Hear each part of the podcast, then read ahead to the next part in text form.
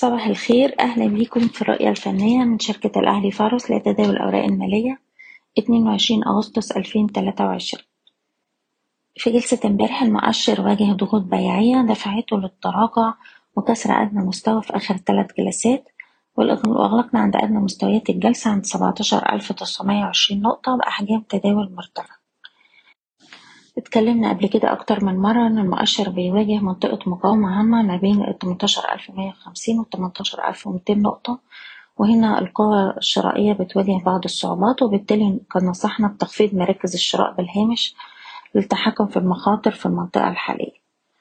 وبالتالي المؤشر معرض إنه يواجه مزيد من التراجعات اللي ممكن تدفعه للتجربة على مستوى الدعم الهام السبعتاشر ألف وسبعمية. وده مستوى حماية الأرباح على الأجل القصير وفي نفس الوقت هو أدنى مستوى مسجل الأسبوع اللي فات.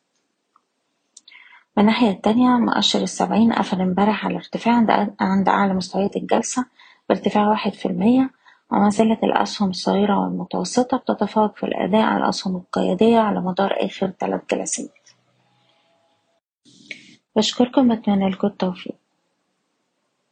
إيضاح الشركة غير مسؤولة عن أي قرارات استثمارية يتم اتخاذها بناء على هذا التسجيل